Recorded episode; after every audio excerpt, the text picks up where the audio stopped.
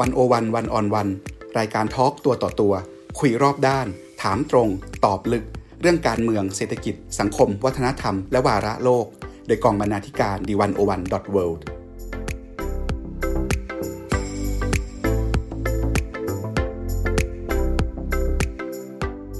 สวัสดีค่ะคุณผู้ฟัง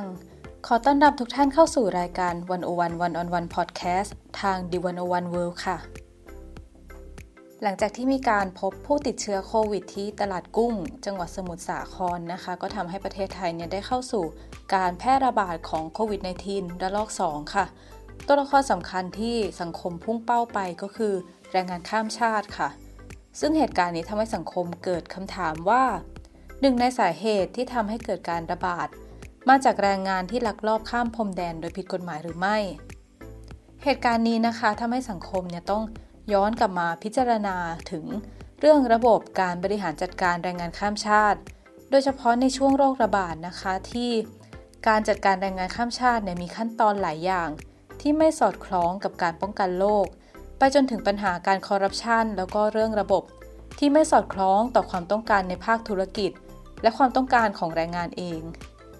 วันวันจึงมาชวนพูดคุยกับคุณอดิศรเกิดมงคล ผู้ประสานงานเครือข่ายองค์กรด้านประชากรข้ามชาตินะคะ ถึงปัญหาแรงงานข้ามชาติกับโรคระบาด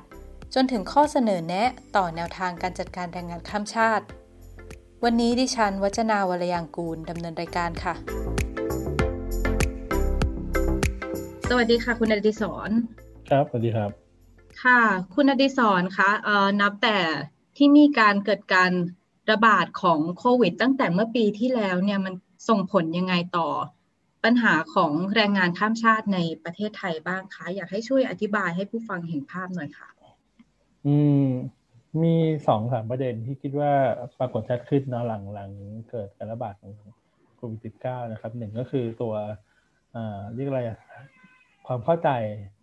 ต่อคนไทยกับแรงข้ามชาติก็เริ่มกลับไปมีภาพลักษณ์ที่อืมเป็นลบติดลบขึ้นบ้างพอสมควรเหมือนกันนะครับ ตัวคติที่เคยที่เดิมที่เคยหายหายไปก็เริ่มกลับมาอีกรอบหนึ่งอะไรอย่างเงี้ยนี่นเป็นประเด็นปรากฏการณ์ที่เห็นที่ค่อนข้างชัดในช่วงที่ผ่านมาเนาะอันที่สองนึงก็คือเรื่องของอปัญหาเรื่องของการจ้างแรงงานในพื้นที่ครับ ก็เริ่มมีการเปลี่ยนแปลงบ้างแล้ว เริ่มมีคนจำนวนหนึ่งที่ไม่มีรายได้ไม่มีงานเนาะเริ่มเริ่มตกงานเริ่มอะไรบางส่วนแล้วครับ ซึ่งอันนี้น่าห่วงเพราะว่าถ้าเกิดว่ามันยังคุมสถานการณ์ไม่ได้เนาะยังมีการ ถูกเลิกจ้างหรือมีการตกงานอะไรกันอยู่เนี่ย มันก็จะมีการเคลื่อนตัวของคนงานจากสมุทรสาครไปจังหวัดอื่น เพื่อไปหางานทำอะไรอย่างเงี้ยฉะนั้นการคุมโรคการควบคุมโรคมันจะมีปัญหานี่แน่ๆในในในในช่วงถ้าเกิดว่ามันเกิดปัญหาอย่างนั้นนะครับอันที่สามก็คือเรื่องของตัวนโยบายของรัฐบาลก็เริ่มมีการเปลี่ยนนะครับ ก็คือพอเจอผู้ติดเชื้อที่เป็นแรงงานทำชาติเยอะขึ้นอะไรอย่างเงี้ย ก็พยายามมีนโยบายที่ดึงคนที่ เป็นแรงงานผิดกฎหมายเข้าสู่ระบบมากขึ้น เพื่อให้สามารถตรวจสอบได้สามารถตรวจโควิด ได้มีหลักประกันสุขภาพอะไรเพิ่มมากขึ้นนะครับ ค่ะแล้วตั้งแต่ปีที่แล้วที่เกิดโรคระบาดขึ้นเนี่ยเราก็จะเห็นมาตรการของรัฐบาลที่ออกมาบอกว่ามีการปิดกั้นพรมแดน นโยบายแบบนี้มันส่งผลยังไงต่อการเคลื่อนย้ายของแรงงานคะทั้งแบบที่ถูกกฎหมายและแบบที่นอกกฎหมายค่ะ อืมมันมีปัญหาอยู่สองส่วนหลักๆที่ที่ที่เห็นได้ชัดในช่วงช่วงแรกนะครับช่วงระบาดช่วงแรก อันแรกก็คือพออ่ามีการล็อกดาวน์เนาะคือมีการปิดกิจการในบางส่วนนะครับ แล้วก็มีการปิดพรมแดนปุ๊บเนี่ยอ่ามันมีปัญหาเรื่องคนเริ่มตกงานมากขึ้นนะครับ เพราะว่ามันผลิตต่อไม่ได้นะเดียวกันก็กลับบ้านไม่ได้เพราะว่าชายแดนปิดอะไรอย่างเงี้ยครับ มันก็เกิดปัญหาเรื่องของการ รียกอะไรทยอยย้ายข้ามพื้นที่ เพื่อไปหางานใหม่นะแล้วก็เราก็จอหลายคนที่พอมีปัญหาเรื่องของค่ารายได้เรื่องของอะไรเงี้ยก็จะใช้วิธีการไปพักอยู่อาศัยด้วยกันจำนวนเยอะๆอะไรอย่างเงี้ยเพื่อลดค่าใช้จ่ายลงนะครับ ก็ช่วงนั้นดีแต่ว่าช่วงนั้นเนี่ยการติดโควิด ในแรงงานข้ามชาติมันยังไม่มีผมไม่มีพวกมันก็ไม่ค่อยน่าห่วงเท่าไหร่ แต่ว่าก็จะเห็นภาพภาพของการที่นโยบายที่บอกให้ เป็นระยะห่างเนี่ยมันก็ทำไม่ได้จริงในแรงงานข้ามชาตินะครับอันที่สองคือพอพอมันมันผลกระทบต่อเนื่องจากการปิดกิจการเนี่ย มันคือเรื่องของการหลุดจากระบบของคนงานที่เคยทำเคยทำงานถูกกฎหมาย เพราะว่าโดยกฎหมายเนี่ยกำหนดเงื่อนไขว่าถ้าเกิดแรงงานที่ไม่ตกงานเนาะจะย้ายในจ้างเนี่ยต้องหานายจ้างใหม่ภายในสามสิบวันนะครับ คราวนี้ในช่วงโควิด ช่วงแรกเนี่ย กิจการส่วนใหญ่มันปิด มันทำให้หานจ้างไม่ได้ภายในสามสิบวันฉะนั้นกลายเขาก็กลายเป็นคนผิดกฎหมายทันที ด้วยเงื่อนไขของกฎหมายนะครับ ก็ทำให้มันมีแรงงานหายจากระบบนะฮะในช่วงนั้นคือเราเราประเมินกันเดือนสิงหาปีปีหกสองนะครับ เทียบกับเดือนตุลาปีหกสามเนี่ย มันมีแรงงานหายไปประมาณ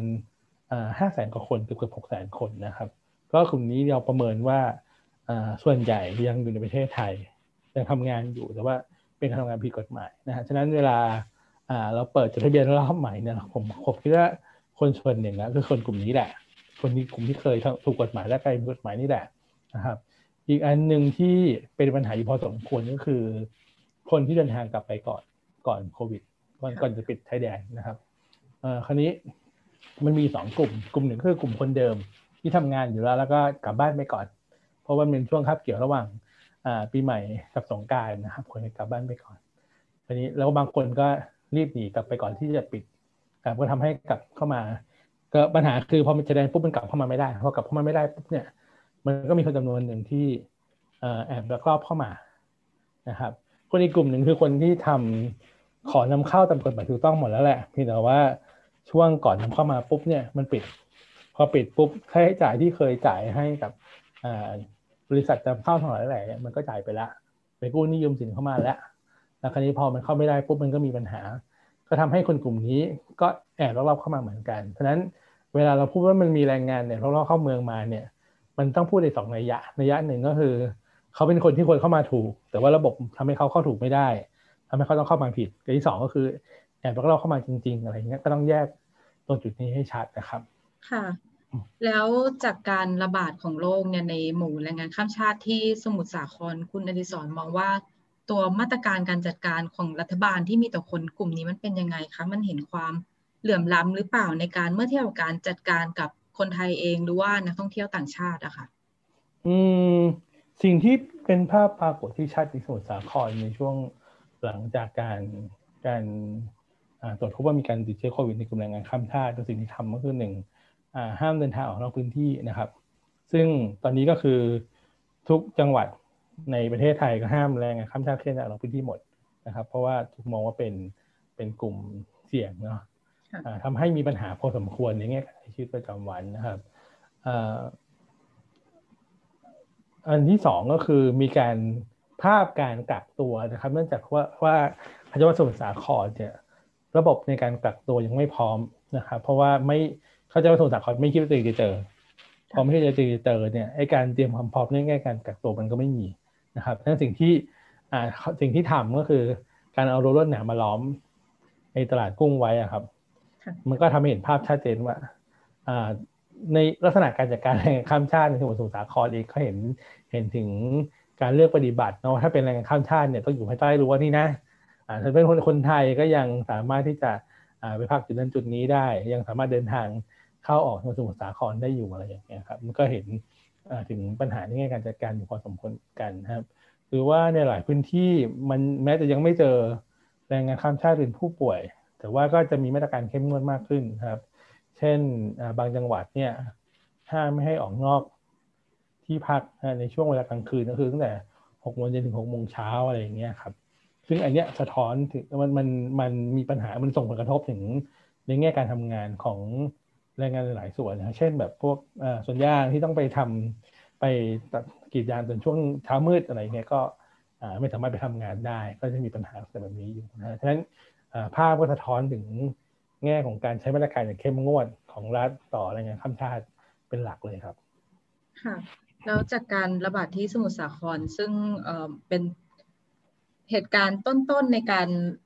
ระบาดและลอกใหม่ของไทยเนี่ยมันสะท้อนให้เห็นปัญหาอะไรบ้าง เพราะคนส่วนใหญ่ก็จะมองว่าเออสาเหตุหลักมันเป็นเพราะแบบความหลาหลวมในการควบคุมการข้ามแดนตามช่องทางธรรมชาติหรือเปล่า หรือว่าที่จริงมันเป็นเรื่องการคอร์รัปชันของเจ้าหน้าที่รัฐหรือเปล่าในการ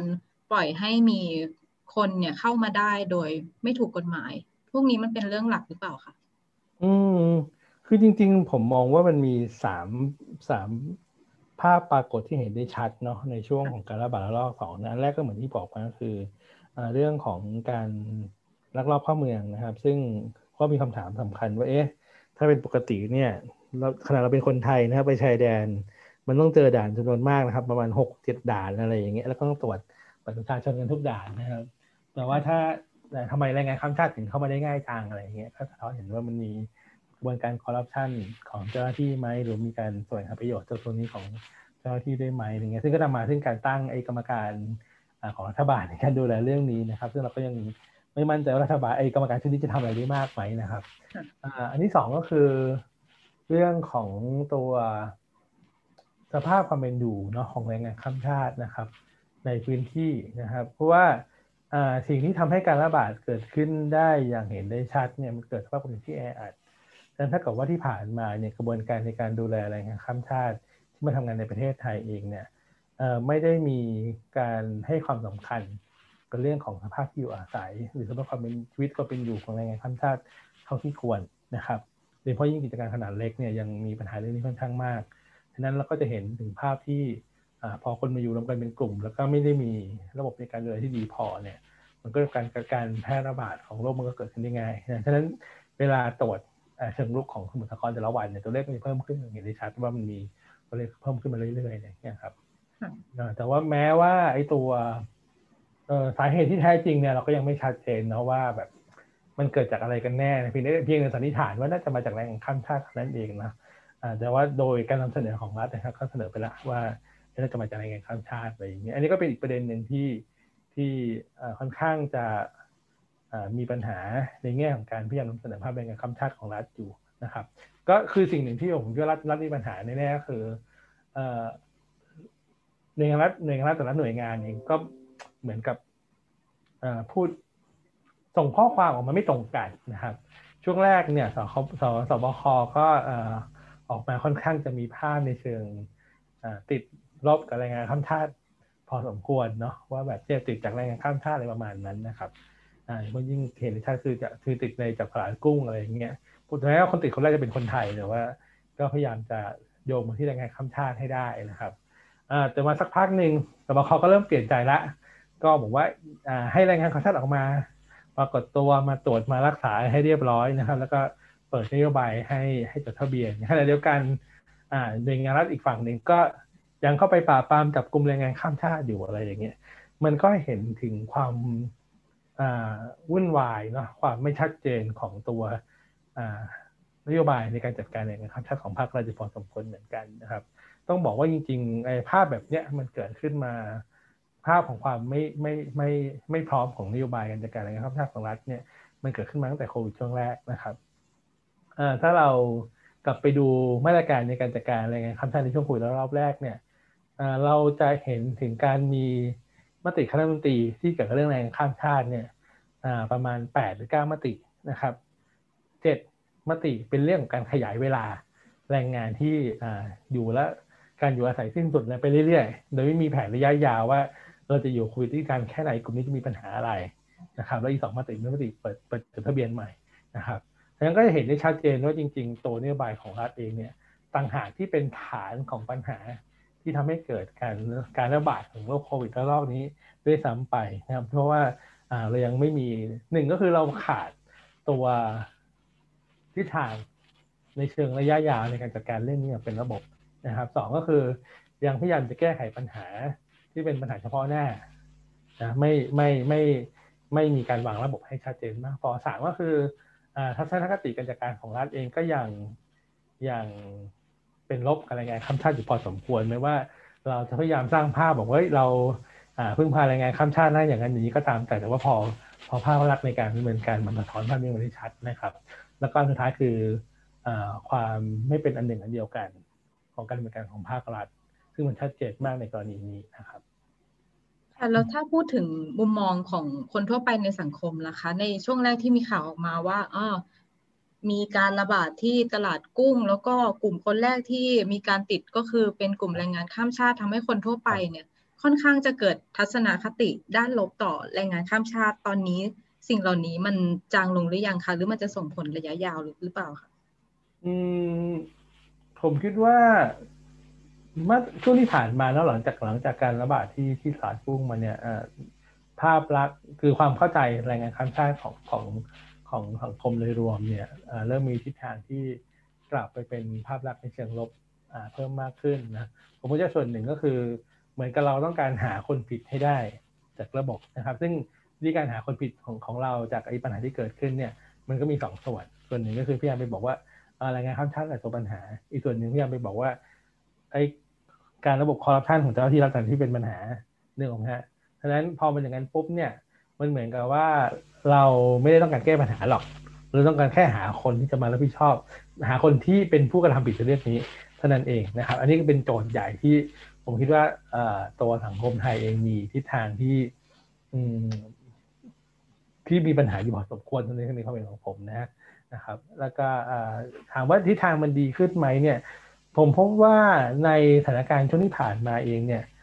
ในขณะที่มันมีกลุ่มหนึ่งที่พยายามจะมองว่าอะไรครับถ้าเป็นปัญหา มันก็มีคนอีกส่วนหนึ่งที่ที่บอกว่า เออเรากำลังมองปัญหากันผิดจุดนะครับฉะนั้นเนี่ยการการดูแลแรงงานข้ามชาติไม่ใช่เรื่องของการที่ทำให้ประเทศไทยมีโควิดเพิ่มมากขึ้น แต่คือการทำให้ประเทศไทยแก้ก้าวผ่านเรื่องคนไปด้วยกันอะไรเงี้ยผมก็ผมก็พบว่ามันมีอีกกระแสแบบนี้เกิดขึ้นค่อนข้างมากในโซเชียลมีเดียเหมือนกันนะพี่แต่ว่า เราจะรักษาโมเมนตัมแบบนี้ไปได้อีกนานแค่ไหนอะไรเงี้ยครับหรือว่ามันจะคนจะเริ่มเข้าใจเพิ่มมากขึ้นหรือไม่เนี่ยก็ขึ้นอยู่กับตัวกระแสการนำเสนอสื่อของสังคมนะครับ คือเอาเข้าจริง ๆ แล้วผมผมรู้สึกว่าเวลาไปดูในพื้นที่นะครับ คนในพื้นที่ไม่ได้มองแรงข้ามชาติเป็นส่วนส่วนเกินของสังคมเนี่ยเขามองเป็นส่วนหนึ่งของสังคมนะครับสมุทรสาครเห็นได้ชัดคือสมุทรสาคร อยู่กับแรงงานข้ามชาติมาเกือบ 20 ปีแล้วแล้วก็เป็นส่วนหนึ่งของขึ้นแต่แรกกันนะครับเป็นส่วนหนึ่งของ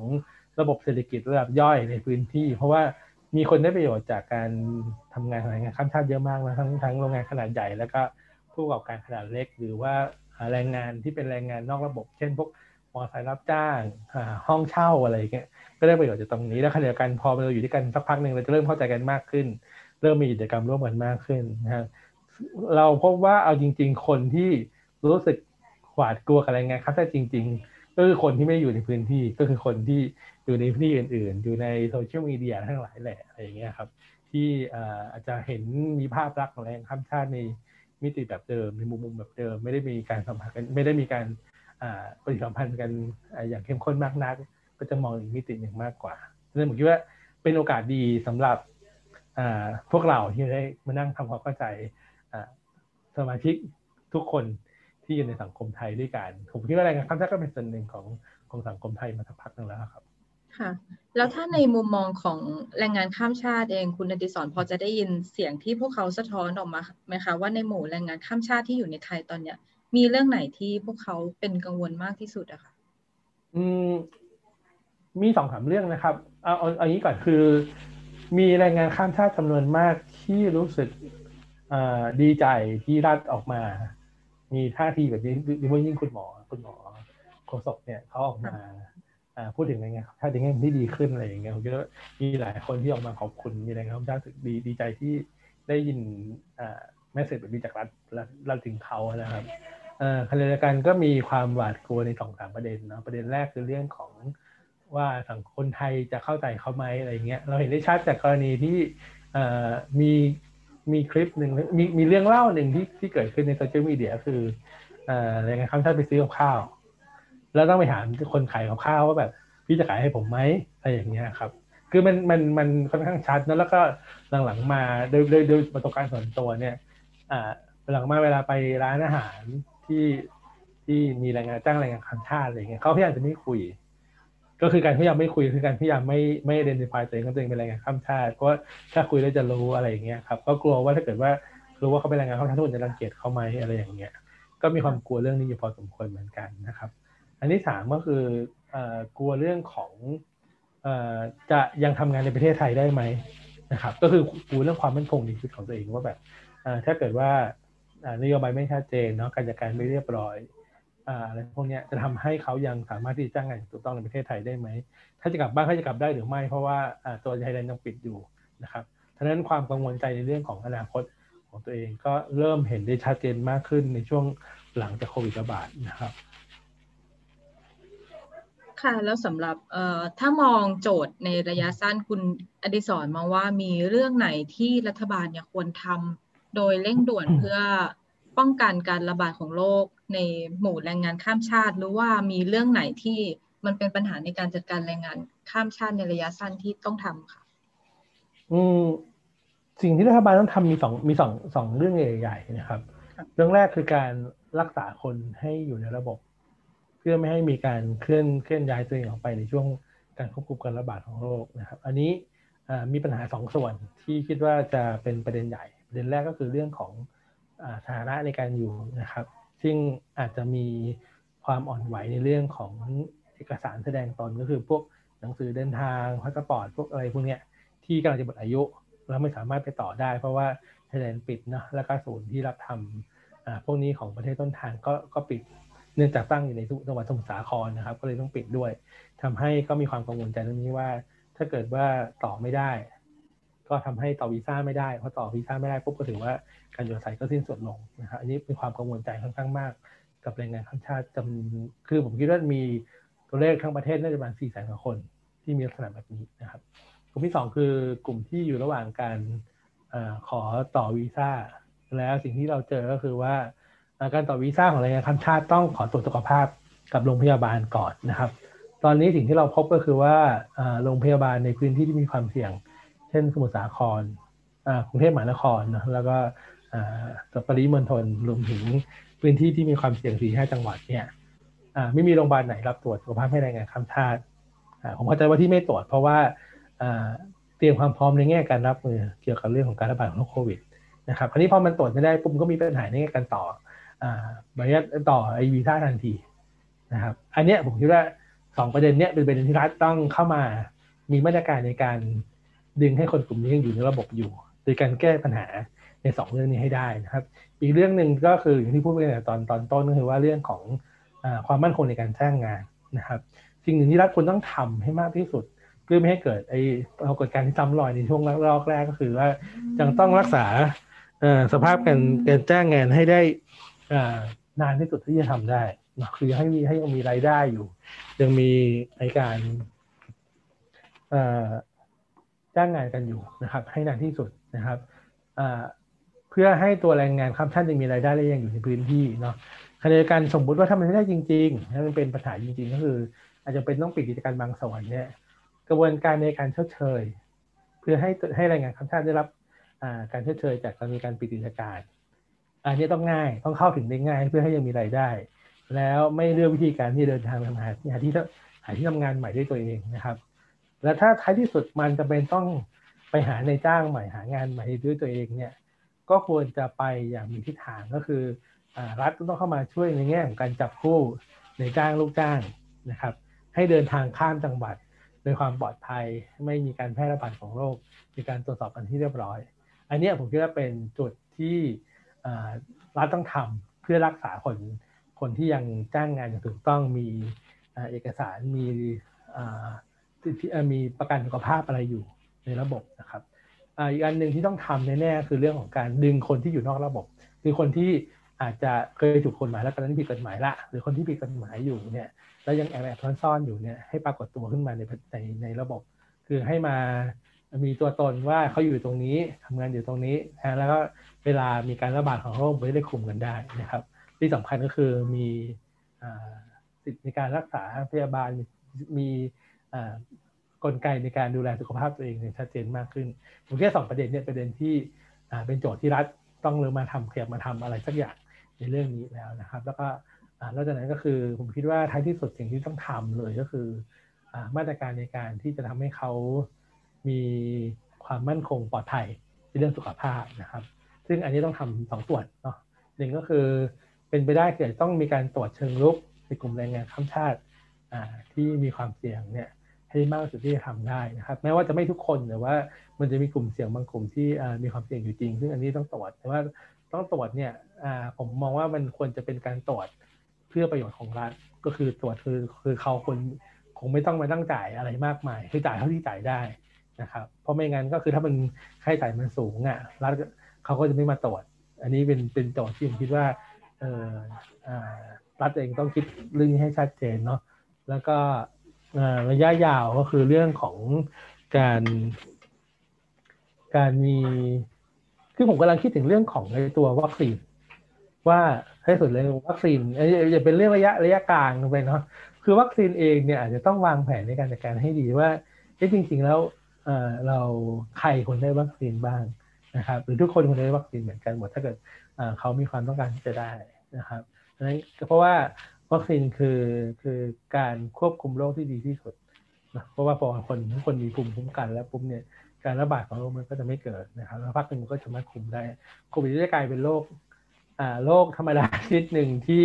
เราที่เราเคยเราเคยมีปัญหามาในอนาคตนะครับผมคิดว่าประเด็นพวกนี้เป็นประเด็นที่อยากจะว่าจะต้องมีมาตรการที่ค่อนข้างจะชัดเจนนโยบายที่ชัดเจนเรื่องนี้หน่อย ค่ะฟังดูแล้วสำหรับตัวแรงงานข้ามชาติที่อยู่ในระบบอยู่แล้ว ตั้งแต่เกิดโควิดที่ผ่านมา มันมีความยากลำบากในการดำเนินการด้านเอกสารที่มันยากกว่าช่วงเวลาปกติหรือเปล่าคะแล้วแล้วคือรัฐเขามีความพยายามจะช่วยเหลือ หรืออำนวยความสะดวกให้มันง่ายขึ้นหรือมันมันเสี่ยงน้อยลงในการติดต่อโลกไหมคะเออจริงๆผมคิดว่าปัญหาเรื่องของตัว แนวทางในการดำเนินการของแรงงานข้ามชาตินะมันเป็นปัญหามาตั้งแต่ก่อนโควิด ก็คือระบบมันมีความยุ่งยากค่อนข้างมากเพราะฉะนั้นพอโควิดเกิดขึ้นมาปุ๊บเนี่ยไอการจะไปติดต่ออะไรเป็นปกติเนี่ยมันก็ทำไม่ได้พอทำไม่ได้ปุ๊บเนี่ยมันก็ยิ่งทวีปัญหาเพิ่มมากขึ้นนะฮะเราพยายามพูดเรื่องนี้กับรัฐมามาตั้งแต่โควิดระลอกแรกว่ามันมีปัญหาเรื่องนี้จริงๆนะ เราพบว่าการเปลี่ยนแปลงเนี่ยมันมีค่อนข้างน้อยนะครับ ก็คือเรารัฐก็ยังไม่คือปัญหาของรัฐในช่วงที่ผ่านมาก็คือรัฐคิดเองทำเองนะครับ ไม่ได้มีการระดมความมีส่วนร่วมจากทุกภาคส่วนที่เกี่ยวข้อง เช่นรัฐไม่เคยถามนายจ้างเลยว่านายจ้างเจอปัญหาอะไรบ้างนะครับแล้วไม่เคยถามตัวแรงงานเลยคนแรงงานมีปัญหาเรื่องอะไรบ้าง นั้นทำให้การการออกแบบการดำเนินการที่ผ่านมาเองเนี่ยมันถึงผิดฝาผิดตัวนะแล้วก็เผลอๆก็กลายไปสร้างปัญหาให้กับ ตัวแรงงานข้ามชาติเพิ่มมากขึ้น อย่างเช่นในตัวนโยบายการเปิดจดทะเบียนรอบล่าสุดเนี่ยคือรัฐหวังดีว่าอยากดึงคนเข้าสู่ระบบ แต่ว่าพอทำไปทำมาปุ๊บเราพบว่าค่าใช้จ่ายในการเข้าสู่ระบบของแรงงานข้ามชาติเนี่ยมันแพงนะครับ ก็คือถ้าเอาเฉพาะตัวการดำเนินการของรัฐอย่างเดียวเนี่ยมันก็เก้าพันกว่าบาทต่อคนไปละนะครับ แล้วถ้าเกิดว่าระบบมันทำได้ยากนะครับ เช่นแบบมันต้องไปกรอกออนไลน์ เราต้องกรอกเป็นภาษาอังกฤษอะไรอย่างเงี้ยทำงานทำเองไม่ได้ในจ้างทำเองไม่ได้เพราะว่าระบบมันค่อนข้างวุ่นวายพอสมควรเหมือนกัน ถ้าสุดก็ต้องไม่พึ่งในหน้าพึ่งในหน้าปุ๊บค่าใช้จ่ายก็เพิ่มขึ้นนะครับ เราประมาณการว่าค่าใช้จ่ายสูงสุดในการดำเนินการ เพื่อให้ตัวเองถูกกฎหมายของแรงงานข้ามชาติรอบนี้เนี่ยสูงสุดอยู่ที่ประมาณหมื่นห้านะครับกลางกลางอยู่ที่ประมาณหมื่นสองนะครับต่ำสุดทำเองได้ก็เก้าพันกว่าบาทฉะนั้น ตรงนี้กลายเป็นอุปสรรคใหญ่เลยในการเข้าถึงการที่จะที่จะอยู่อย่างถูกต้องมีเอกสารอย่างถูกต้องค่ะถ้ามองถึงตัวข้อเสนอคุณนริศรมองว่าในการจัดการแรงงานข้ามชาติที่อยู่ในระบบเนี่ยควรจะทำยังไงให้มันสอดคล้องกับหลักในการป้องกันโรคเช่น หรือว่าอย่างการต่อวีซ่าที่มันกำลังจะเป็นปัญหาเนี่ยคิดว่าควรจัดการยังไงบ้างคะอืม จริง ๆ ผมคิดว่าโดยโดยไอ้ประเทศไทยมันมีกฎหมายที่สามารถผ่อนผันมาตรการบางอย่างได้ เช่น สมมติว่าช่วงเวลานี้ยังไม่สามารถที่จะตรวจสุขภาพได้ ไม่สามารถจะต่อวีซ่าได้ ก็ให้ขยายการดำเนินการออกไปก่อนนะครับ หรือว่าบางกลุ่มที่จริง ๆ แล้วเขามีวีซ่าอยู่แล้วแหละ แล้วก็มันต้องต่อ ก็สามารถจะกำหนดมาตรการในการยกเว้นในการต่อรอบนี้ไป แล้วก็ให้อิงกับตัว ระยะทำงานเดิม ซึ่งมันมีอายุมากกว่าวีซ่าอยู่แล้ว ไปก่อนได้ลักษณะแบบนี้ที่ว่าอาจจะต้องต้องคิดกลไกในแบบนี้ขึ้นมา เพื่อทำให้การติดต่อดำเนินการกับภาครัฐมันสะดวกมากขึ้นนะครับ หรือต้องพัฒนาตัวระบบเนาะของของรัฐที่เป็นเช่นระบบออนไลน์เนี่ยให้มันสะดวกมากขึ้นจริง ๆ นะครับ ไม่ใช่แบบที่เราเจอก็คือพยายามจะใช้กันแรงงานข้ามชาติ แต่ว่ามีแต่ภาษาไทยอะไรอย่างเงี้ย มันก็มันก็เข้าถึงยากเข้าถึงยากปุ๊บมันก็ดูเหมือนจะไม่ช่วยไม่ช่วย ไม่ช่วยเหลือแรงงานข้ามชาติมากนักนะครับ อันนี้เป็นประเด็นที่คิดว่าในเชิงของการรักษาคนในระบบแบบพวกนี้ต้องต้องต้องดำเนินการให้ชัดเจนมากขึ้นค่ะ แล้วอย่างเรื่องการลักลอบเข้าประเทศโดยผิดกฎหมายนี่มีข้อเสนออย่างไรไหมคะ เพื่อให้รัฐบาลสามารถเอ่อยังสามารถควบคุมโรคได้อะค่ะ อืมมีคือมาตรการที่ควรทำคือปิด ปิดคู่กับเปิดนะครับคือเราต้องปิดไม่ให้มีการลักลอบแรงนำแรงงานที่ผิดกฎหมายเข้ามาสู่ประเทศไทยนะครับ โดยโดยโดยมาตรการทำสองส่วนคือเข้มงวดกับการตรวจสอบพื้นที่ชายแดนเนาะแล้วก็สร้างการมีส่วนร่วมของชุมชนพื้นที่ชายแดนที่ที่ในการเฝ้าระวังนะครับมีบทลงโทษจริงจังกับเจ้าหน้าที่รัฐที่มีส่วนรู้เห็นเรื่องนี้นะครับ อันนี้คือการปิดเนาะเปิดก็คือ อย่างที่บอกคือมันมีกลุ่มคนที่รอเข้าสู่ระบบอย่างถูกต้องนะคือเข้าเมืองไปอย่างถูกต้องตามกฎหมายเนี่ยไม่ต่ำกว่าหนึ่งแสนคนนะครับ คนกลุ่มนี้จริง ๆ แล้วเขาควรจะเข้ามาอย่างถูกต้องนะเข้าพร้อมจะเข้ามาถูกต้องนะครับ เพราะว่าได้ดำการทุกอย่างเรียบร้อยแล้วแหละ เนื่องจากแต่ว่าพอความไม่ชัดเจนของนโยบายการนำคนเข้าประเทศการให้คนเดินทางเข้าประเทศนะครับ ในกลุ่มที่เป็นกลุ่มแรงงานที่ไม่ค่อยมีรายได้เนี่ยการค่าใช้จ่ายเรื่องการตรวจโควิดค่าใช้จ่ายเรื่องของการกักตัวเนี่ยมันแพง พอมันแพงปุ๊บเขาก็ไม่สามารถเข้ามาได้ก็วิธีการเดียวคือลักลอบเข้ามานะครับฉะนั้นตัวมาตรการในการเปิดตรงจุดนี้ก็คืออต้องเปิดช่องทางให้เขาสามารถที่จะเดินทางเข้ามาอย่างถูกต้องนะครับ โดยมีการสนับสนุนในเรื่องของอค่าใช้จ่ายในการกักตัวนะครับทำให้ราคาถูกลงค่าตรวจค่าตรวจโควิดในราคาที่ถูกลงนะครับ เพื่อจะได้มีการตรวจเฝ้าระวังผู้ที่ติดเชื้อโควิดเนี่ยไม่ให้เข้ามาประเทศแต่แรกตั้งแต่ต้นนะครับ อันนี้ รัฐไทยสามารถทำสร้างความร่วมมือกับประเทศต้นทางนะประเทศพม่าลาวกัมพูชาเนี่ยในการตรวจสอบร่วมกัน แล้วก็นำนำไปสู่การเดินทางเข้ามาทำงานของคนอย่างถูกต้องร่วมกันได้ครับ ค่ะแล้วจากในสถานการณ์ในภาพรวมของแรงงานข้ามชาติที่เกี่ยวข้องกับโควิด เนี่ยเราจะเห็นปัญหาจำนวน มากทั้งเรื่องขั้นตอนเอกสารงานคอร์รัปชันหรือว่าเรื่องทัศนคติของรัฐ หรือว่าการดำเนินการที่มันยุ่งยากซับซ้อนในปัญหาทั้งหมดเนี้ยค่ะ ถ้าเราถอยกลับมามองในเชิงโครงสร้างของการจัดการปัญหาแรงงานข้ามชาติ คุณนเรศรคิดว่าในระยะยาวเนี่ยรัฐควรจะมีแนวทางยังไงบ้างคะอืมมันต้องตั้งต้นด้วยการมีตัวยุทธศาสตร์ในการบริหารจัดการแรงงานข้ามชาตินะครับ อย่างเป็นระบบ ทั้งในเชิงระยะสั้นระยะกลางระยะยาวอย่างชัดเจนนะครับ เนื่องจากปัจจุบันเราไม่ได้มีแผนยุทธศาสตร์แบบนี้ฉะนั้นเนี่ยในการที่จะกำหนดนโยบายต่างๆเนี่ยมันเป็นการกำหนดนโยบายที่จะแก้ไขปัญหารายวันมากกว่า ฉะนั้นมันจะเราต้องเริ่มต้นจากตรงนี้ก่อนคือ ต้องสร้างทิศทางสร้างแผนที่ในการเดินทางของเราให้ชัดเจนก่อนว่าจะไปยังไงนะครับอันที่สองก็คือ ผมคิดว่าเรื่องการมีส่วนร่วมเป็นเรื่องสำคัญนะครับคือทำคือทำยังไงให้รัฐเองเนี่ยไม่คิดเองเออเองเนาะไม่อยากไม่กำหนด นโยบายบนฐานความเข้าใจของตัวเองนะครับ โดยเปิดให้มีการฟังข้อมูลอย่างรอบด้าน สะท้อนเห็นถึงปัญหาหรือผลกระทบที่เกิดขึ้นอย่างรอบด้านนะครับ จะทำให้การกำหนดนโยบายของรัฐเนี่ยมีความชัดเจนมากขึ้นครอบคลุมทุกมิติมากขึ้น เพราะว่าปัจจุบันผมคิดว่ามิติในการขับเคลื่อนเนี่ยมันมีแค่ 2 มิติ คือมิติเรื่องความมั่นคงกับมิติเรื่องของสุขภาพเท่านั้นนะครับเราไม่ได้มองเรื่องมิติทางสังคมเราไม่ได้มองมิติทางเศรษฐกิจอ่ามาจุดนี้สำคัญที่จะทำให้วางกรอบในการขยับเดินทางต่อไปของเราให้ ให้เช่นที่ถูกต้องได้นะครับเรื่องสุดท้ายก็คือ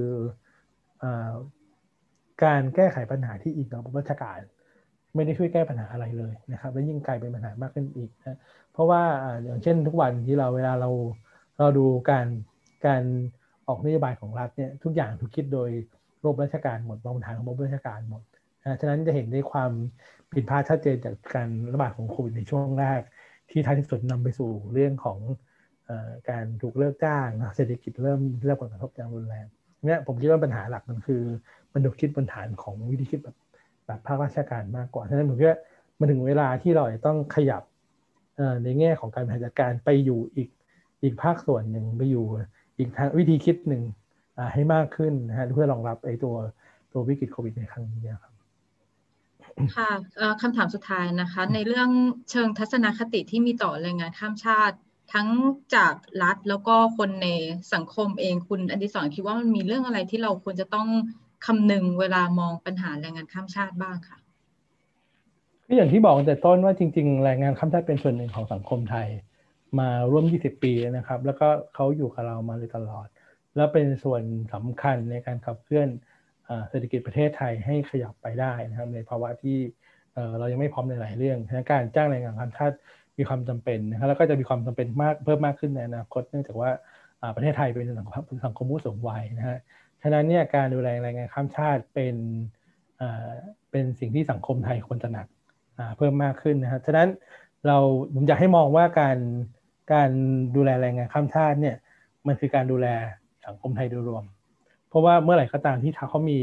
คุณภาพชีวิตที่ดี มีสุขภาพที่ดี เท่ากับว่าสังคมเองก็มี สุขภาพที่ดีไปด้วย ฉะนั้นการอมองแรงงานข้ามชาติเป็นส่วนหนึ่ง เป็นสมาชิกคนหนึ่งของสังคมไทย ก็คือการพยายามจะทำให้สังคมไทย